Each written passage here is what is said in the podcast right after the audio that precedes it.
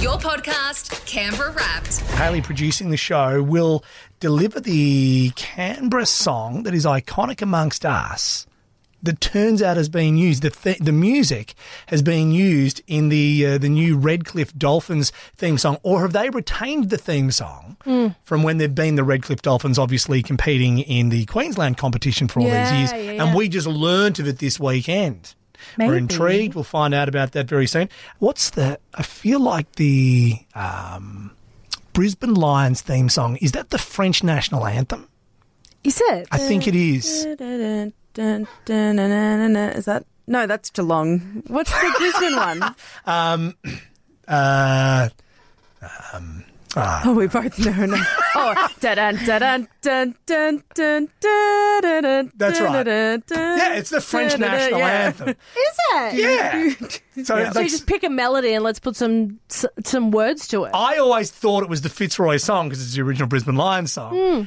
Mm. One day I was watching the Olympics or something. Someone, from, like, Hang on. someone from France. I'm going, why are they playing the Fitzroy theme song? That's pretty cool no, that's the French national anthem. Right. Um, so, you know, a theme song for a club can come from anywhere. You just bang the words to it. But uh, I did come in today with. I was like, I've got the scoop.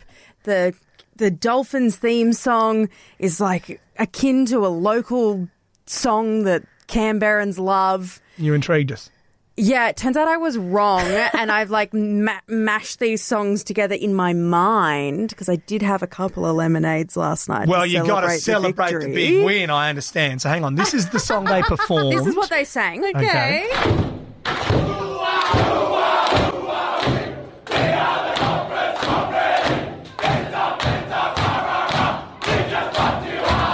And I know what you're thinking. That doesn't sound like any Canberra song. It doesn't sound like a song. It's just it's just yelling. And that's what it is because they made this up.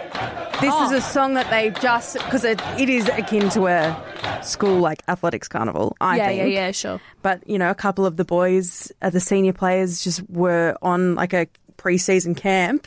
And they were like, hey, we don't have a song. So they came up with that. But they did have a song. The Redcliffe Dolphins did have a great song. have they not retained the proper Redcliffe They Dolphins song? They should retain it. Oh, fantastic! Is this the Sears Workwear song? Yeah.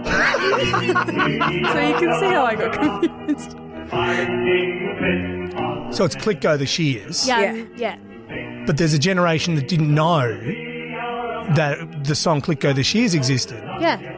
They thought it was a Sears They thought it was a song. Sears Workwear song, and The this original. is this is the Dolphins version.